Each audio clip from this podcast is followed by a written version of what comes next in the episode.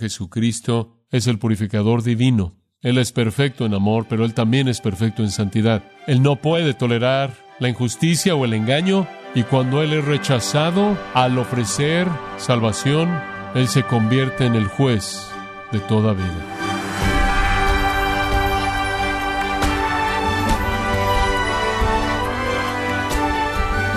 Bienvenido a este subprograma Gracia a Vosotros con el pastor John MacArthur. Jesús fue un maestro sabio, un líder compasivo, un siervo humilde. Pero había mucho más acerca de él. Jesús era categórico, polémico y rápido para desafiar a los falsos maestros. Si su pregunta es ¿qué sucedió cuando él enfrentó a los enemigos de la verdad? Y si desea saber qué le enseña esto a usted, quiero invitarle a que escuche la respuesta conforme John MacArthur continúa con la serie ¿Cómo hablarle a un hereje? En Gracia a Vosotros. Lucas 19, versículos 45 al 48. Nuestro Señor Jesucristo ha comenzado la semana final de su vida terrenal. El viernes, Él morirá. Este es el martes, el día después de su coronación humilde. El día después de su entrada en Jerusalén. Fue el lunes cuando Él entró en la ciudad oyendo los clamores de Hosana. Ese lunes Él se presentó a sí mismo a Israel como el Rey verdadero. La gente aventaba sus túnicas y ramas de palmera ante sus pies y lo reconocía como el Mesías venidero. Él fue directamente al templo y ahí, en el atardecer de ese lunes, debió haber analizado las condiciones en el templo y lo que él vio en ese atardecer estableció lo que iba a hacer para el próximo día. Y él iba a actuar en base a lo que él vio. Y así fue. Martes por la mañana, él regresa y retomamos el texto en el versículo 45. Y entrando en el templo, comenzó a echar fuera a todos los que vendían y compraban en él, diciéndoles, escrito está, mi casa es casa de oración, mas vosotros la habéis hecho cueva de ladrones. Y enseñaba cada día en el templo. Pero los principales sacerdotes, los escribas y los principales del pueblo procuraban matarle, y no hallaban nada que pudieran hacerle, porque todo el pueblo estaba suspenso oyéndole. Este es un acontecimiento sorprendente, y marca, de nuevo, la manifestación de Jesús como Rey. Da evidencia de sus credenciales reales. Permítame mostrarle un puñado de cosas que muestran que Él de hecho es el Rey de Dios. En primer lugar, Él demuestra que Él está en una misión divina.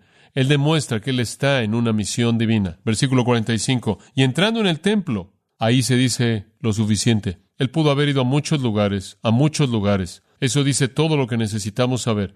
¿Qué estaba pasando ahí? El patio de los gentiles había sido convertido básicamente en un centro de negocios. Y el negocio consistía en vender animales para los sacrificios necesarios. Lightfoot escribe que siempre había un mercado constante en el templo, en ese lugar. Eran llamadas las tiendas, en donde diariamente se vendía vino, sal y aceite y otros requisitos para los sacrificios. También los animales eran vendidos. Ahora, así es como esto funcionaba. Usted podrá decir, bueno, ¿por qué no traían sus propios animales? Debían hacer eso, podían hacer eso. Escogían al mejor en el rebaño, sin mancha, pero si usted traía su propio animal. Era un asunto bastante riesgoso porque cada animal que era sacrificado tenía que pasar por la inspección sacerdotal. Y era para el beneficio de los sacerdotes rechazar el animal que usted traía, porque cuando ellos rechazaban su animal, usted tenía que comprar su animal. Y a usted se le forzaba a hacer eso a un precio exorbitante. Un porcentaje enorme de eso, como dije, era quitado y pagado a los sumos sacerdotes,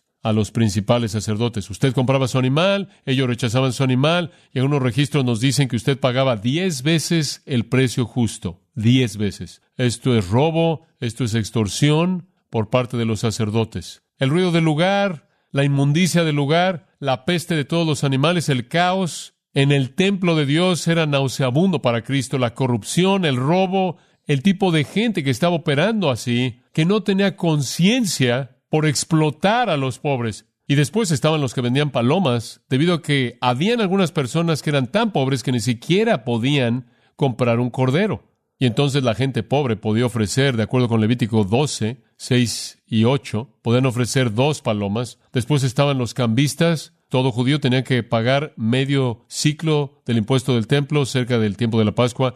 Un mes antes usted podía pagarlo a nivel local, pero si usted llegaba a Jerusalén y usted no lo había pagado, usted tenía que pagarlo en el templo y usted tenía que pagarlo con ciertas monedas que eran requeridas. Y si usted no tenía el cambio exacto, entonces usted tenía que cambiar su dinero y le cobraban a usted 25% por cambiarle el dinero. Es como viajar al extranjero y cambiar su dinero en el aeropuerto, ¿no es cierto?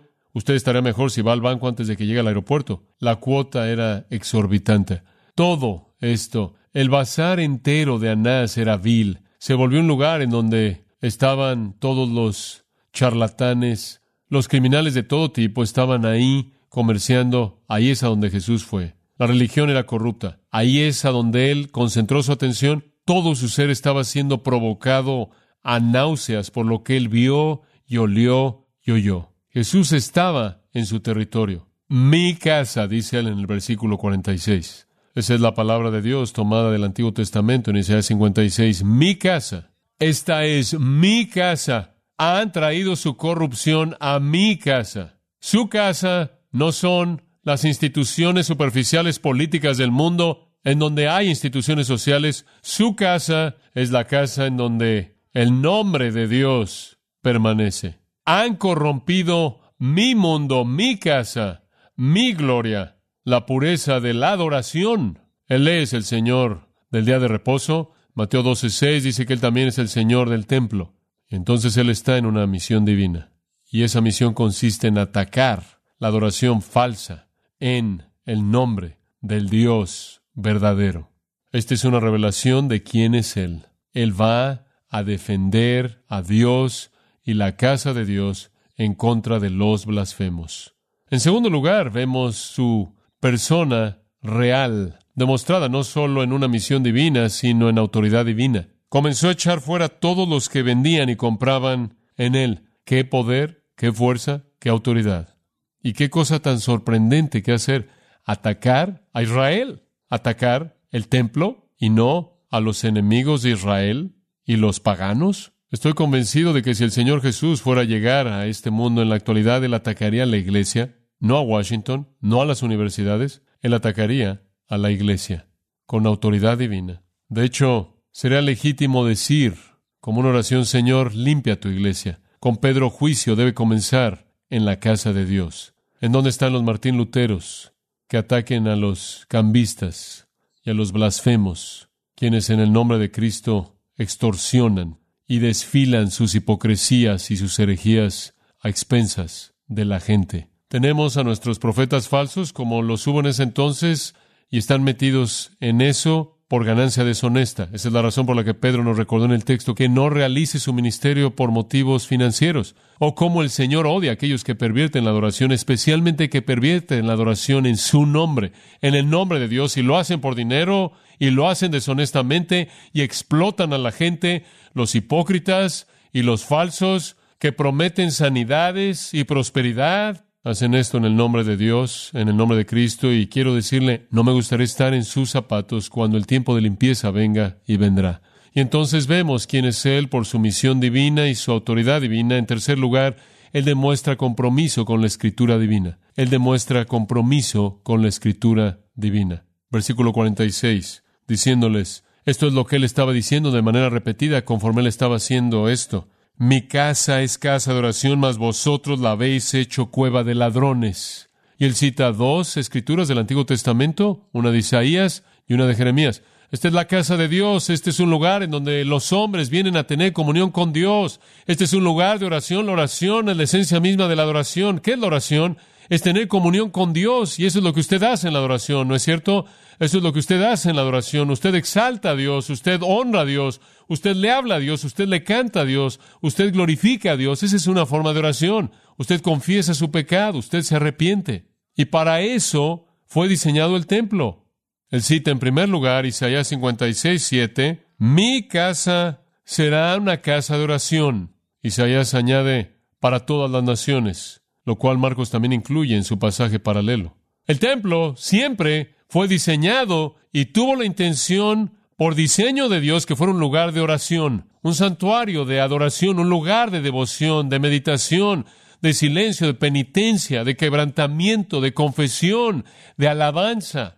Fue convertido en un circo de blasfemia y robo, una cueva. Piensa en una de las grandes madres de la Biblia, Ana. Allá atrás en 1 Samuel capítulo 1, ella fue al templo y ella oró. Ella encontró en el templo un ambiente de meditación y petición silenciosa. No habrá sucedido en el templo en el día de Jesús. Quizás lo que es más útil, regrese a 1 de Reyes, capítulo 8. Cuando el primer templo fue construido por Salomón, Salomón hizo una oración en su dedicación. Y su oración nos dice cuál fue el propósito del templo. Versículo 27, 1 de Reyes 8. ¿Pero es verdad que Dios morará sobre la tierra? He aquí que los cielos de los cielos no te pueden contener. ¿Cuánto menos esta casa que yo he edificado? Eso no va a contener a Dios, no va a contener al Dios infinito. Con todo, tú atenderás a la oración de tu siervo y a su plegaria, oh Jehová, Dios mío, oyendo el clamor y la oración que tu siervo hace hoy delante de ti. Sé que no te va a contener, únicamente quiero orar que cumpla su propósito. ¿Cuál es su propósito? Versículo 29. Que estén tus ojos abiertos de noche y de día sobre esta casa, sobre este lugar del cual has dicho, mi nombre estará allí, y que oigáis la oración que tu siervo haga en este lugar. Es un lugar de oración. Eso fue inaugurado en la oración misma de Salomón. Versículo 30. Oye, pues, la oración de tu siervo y de tu pueblo Israel, cuando oren en este lugar. Usted puede orar en el templo, alrededor del templo, simplemente viendo hacia el templo de cualquier otro lugar. Simbolizaba la presencia de Dios. Y cuando oren hacia este lugar, el cual simboliza tu presencia, versículo 30, oye en el cielo, el lugar de tu morada, oye y perdona. Entonces, ¿qué tipo de oraciones estaban orando? ¿Oraciones de qué? Confesión, penitencia, quebrantamiento. Versículo 31, si uno pecare contra su prójimo y le tomaren juramento, haciéndole jurar, y viniera el juramento delante de tu altar en esta casa, tú oirás desde el cielo y actuarás, y juzgarás a tus siervos, condenando al impío y haciendo recaer su proceder sobre su cabeza, y justificando al justo para darle conforme a su justicia. Si tu pueblo Israel fuera derrotado delante de sus enemigos por haber pecado contra ti, y se volvieren a ti, confesaren tu nombre, y oraren, y te rogaren, y suplicaren en esta casa, tú irás en los cielos y perdonarás el pecado de tu pueblo Israel, y los volverás a la tierra que diste a sus padres. Y esto sigue a lo largo del capítulo entero. Cuando ellos oran en este lugar o hacia este lugar, oye. Versículo 35, si el cielo se cerrare y no lloviere por haber ellos pecado contra ti, te rogaren en este lugar y confesaren tu nombre, y se volvieren del pecado cuando los afligieres, tú oirás en los cielos y perdonarás el pecado de tus siervos y de tu pueblo Israel. Versículo 38, toda oración y toda súplica que hiciere cualquier hombre o todo tu pueblo Israel, cuando cualquiera sintiere la plaga en su corazón y extendiere sus manos a esta casa, tú oirás en los cielos. El punto entero de este lugar era un lugar de oración. Y los sacrificios que eran realizados en el sacrificio de la mañana, en el sacrificio de la tarde, eran simplemente simbólicos de que Dios oía la oración, porque Él había expiado y porque Él había sido propiciado. Sigue en el versículo 42, pues oirán de tu gran nombre, de tu mano fuerte y de tu brazo extendido, y viniere a orar a esta casa. Sigue hasta el versículo 61. Sea pues perfecto vuestro corazón para con Jehová vuestro Dios, andando en sus estatutos y guardando sus mandamientos, como en el día de hoy. Y ofreció Salomón sacrificios de paz. Entonces el rey y todo Israel con él sacrificaron víctimas delante de Jehová. Usted ofrece un sacrificio para propiciar a Dios. Usted ofrece un sacrificio para satisfacer a Dios. Y eso abre el camino de acceso y esta casa se vuelve una casa de oración. Es una casa de oración. Eso era el templo. Era donde usted iba a orar. ¿Usted alababa? Claro que alababa. ¿Adoraba usted a Dios? Claro que usted hacía eso, pero primordialmente, antes de que usted hiciera eso, usted confesaba su pecado. Y usted decía lo que el publicano hizo en Lucas 18, golpeándose el pecho, diciendo, Dios, sé propicio a mí. Aplique el sacrificio que estaba siendo ofrecido en ese mismo momento. Salmo 27:4, una cosa he pedido de Jehová, esa buscaré, que more en la casa de Jehová todos los días de mi vida. Ese es el templo. Y mirar la belleza de Jehová y meditar en su templo. Es un lugar de meditación, es un lugar de confesión, es un lugar de oración. Todo menos eso estaba sucediendo en el 30 después de Cristo, en el caos del templo de Herodes en la Pascua. De hecho, Jesús dice, la habéis hecho cueva de ladrones. palabras tomadas de Jeremías capítulo 7 y versículo 11. Han convertido este refugio santo de oración y adoración en una cueva de ladrones. Jeremías 7 inclusive habla de todas las abominaciones. Mi nombre se ha convertido en una cueva de ladrones, dice Dios en Jeremías 7. A los ladrones les gusta esconderse en cuevas. Una buena suposición es que los ladrones de carreteras y demás habrían estado escondiéndose en las cuevas. Bueno, el templo se había convertido en su lugar de refugio, su escondite. Se había convertido en una cueva para ladrones, un refugio para ladrones, en lugar de adoradores. Un lugar para proteger a los blasfemos. Usted no necesitaba esconderse en una cueva. Usted simplemente podía ir a comprar una franquicia en el templo. Era tan malo. Este fue un acto muy temporal por parte de Jesús. 40 años después, en el 70 después de Cristo, Dios envió al ejército romano y destruyó de manera total el templo y nunca ha sido reedificado en 2000 años. Así de mal estaba. Ahí es a donde Jesús fue porque ese era su lugar. Y como dije, si Él fuera a regresar en la actualidad, Él no atacaría las instituciones de este mundo, Él atacaría a la iglesia corrupta, infiel, no verdadera. Entonces vemos al Rey en una misión divina, con autoridad divina, cumpliendo la palabra divina.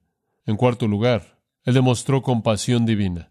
De nuevo, la manifestación de quién es Él se presenta en el otro lado. Compasión divina. Versículo 47.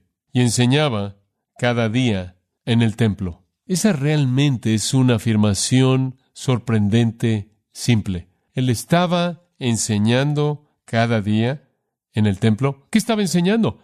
¿Cuáles serán las cosas que Él le habría estado diciendo a estas personas? Observe el capítulo 20, versículo 1. Sucedió un día que enseñando Jesús al pueblo en el templo y anunciando el Evangelio. ¿Es esto compasión? ¿Qué está haciendo?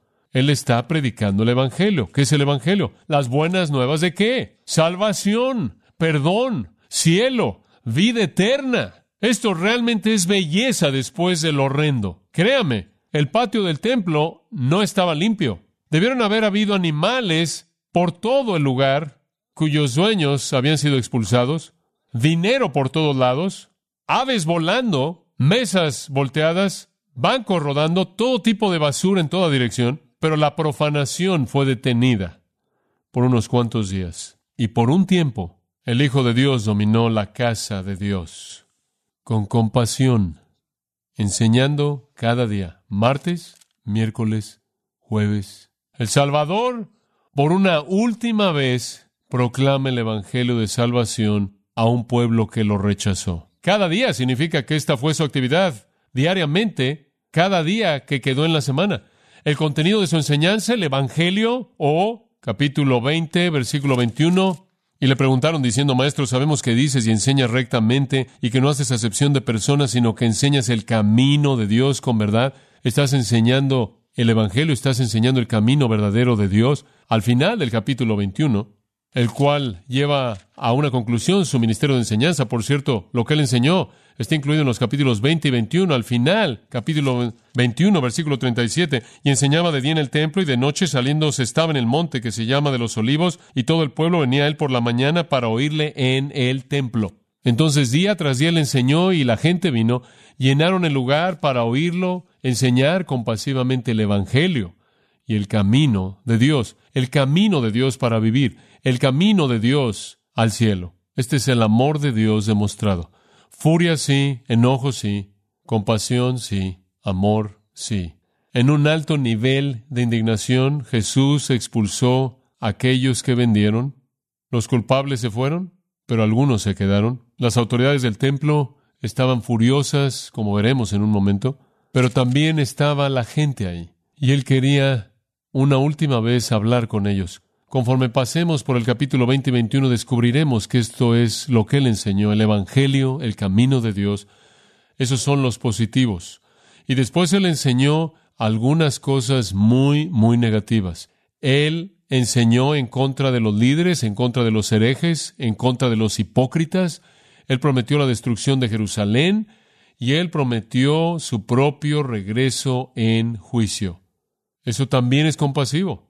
Es compasivo predicar el Evangelio, es compasivo predicar el camino de Dios, es compasivo advertir en contra de líderes falsos, herejes e hipócritas. Es compasivo advertir de juicio divino. Todo esto es compasivo, llamando a la gente a la salvación, a la luz del juicio. Pero Mateo nos dice algo más. Mateo dice que él no estaba tan solo enseñando. Mateo dice de manera hermosa que los ciegos y los cojos venían a él y estaban siendo sanados. Los ciegos y los cojos estaban viniendo a él y siendo sanados, aún demostrando su compasión, aún demostrando su poder. Él expulsa, sí. Él voltea, sí. Él también sana y predica de manera compasiva el Evangelio, y los culpables huyen y el resto permanecen. Enojo y amor en equilibrio perfecto y divino. Él aterra a los culpables, Él atrae a los que están sufriendo.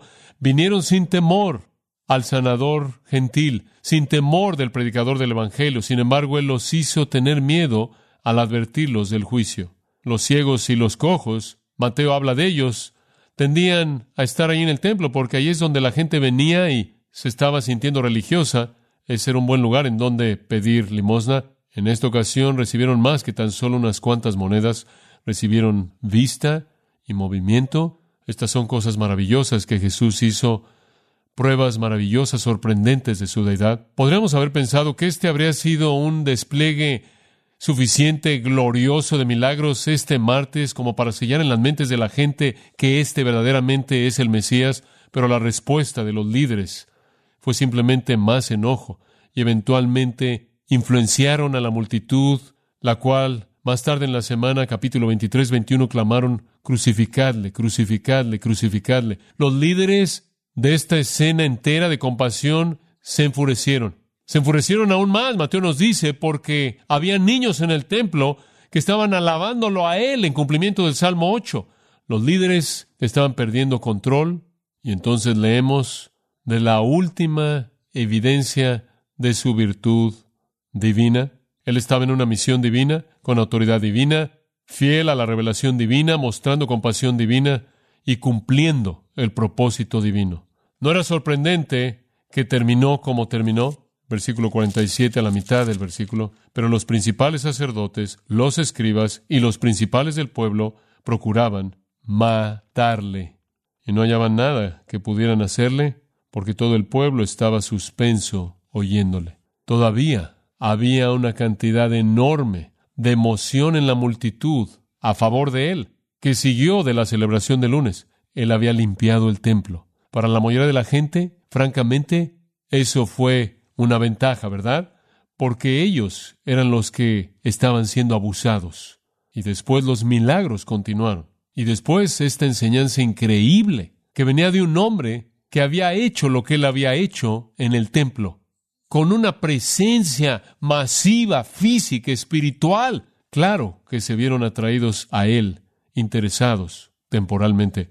Los principales sacerdotes, los escribas y los hombres líderes, los principales sacerdotes eran los que operaban el templo, los escribas eran los expertos religiosos, los eruditos que los apoyaban con sus supuestos estudios de la Escritura. Los principales del pueblo es el grupo de personas que estaba a cargo, quizás el Sanedrín, por lo menos la clase que lideraba. Colectivamente estaban de acuerdo, querían a Jesús muerto, ahora lo querían muerto más que nunca, y estaban buscando, de acuerdo con Marcos 11, 18, cómo matarlo. Estaban teniendo dificultades con formular algo porque él era tan popular en el momento. Todo el pueblo estaba suspenso oyéndole. Las palabras en el versículo 48 son bastante vívidas. Constantemente no podían encontrar una estrategia debido a todo el pueblo. Aquí hay otra palabra vívida. Estaba colgándose de sus labios. Es la traducción literal en el griego, prestándole mucha atención. Claro que nunca nadie habló como él. Tristemente, días después, la multitud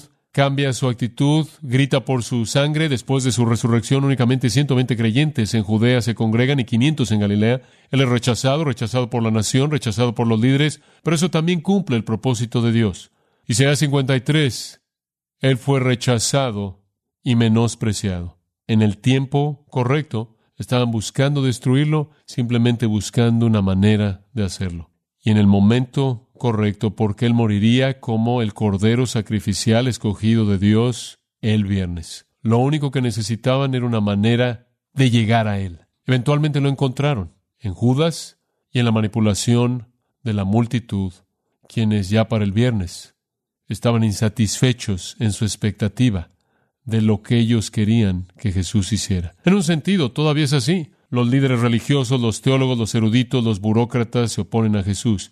Y la mayoría de la gente lo rechazan a Él porque no encaja con el retrato de ellos de lo que un gran Mesías, un libertador, rey, debe ser.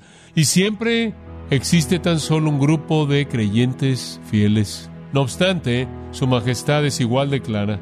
Clara en su misión, su autoridad, su devoción a la Escritura, su compasión, inclusive en su rechazo. Esto es exactamente como Dios lo planeó. Y Jesucristo, amados, es el purificador divino. Él es perfecto en amor, pero Él también es perfecto en santidad. Él es perfecto en amabilidad, pero Él también es perfecto en juicio. Él es perfecto en compasión y Él es perfecto en venganza. Él no puede tolerar la injusticia o el engaño, y cuando Él es rechazado, al ofrecer salvación, Él se convierte en el juez de toda vida. Mi oración para usted es que usted lo conozca como Salvador y no como juez.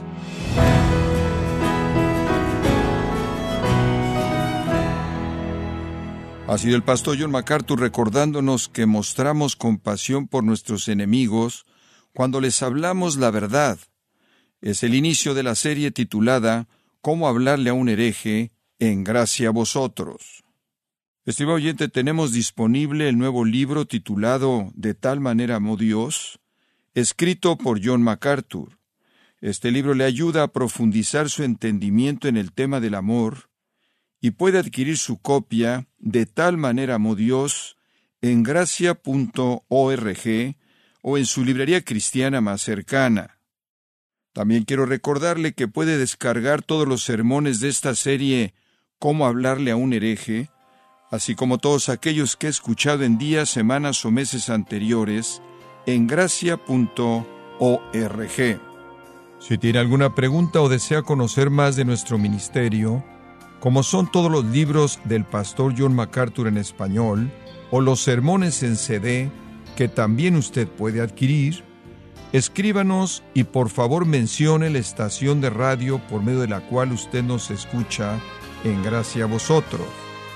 Es importante conocer no solo el país y ciudad de donde usted nos escucha, sino también la radio.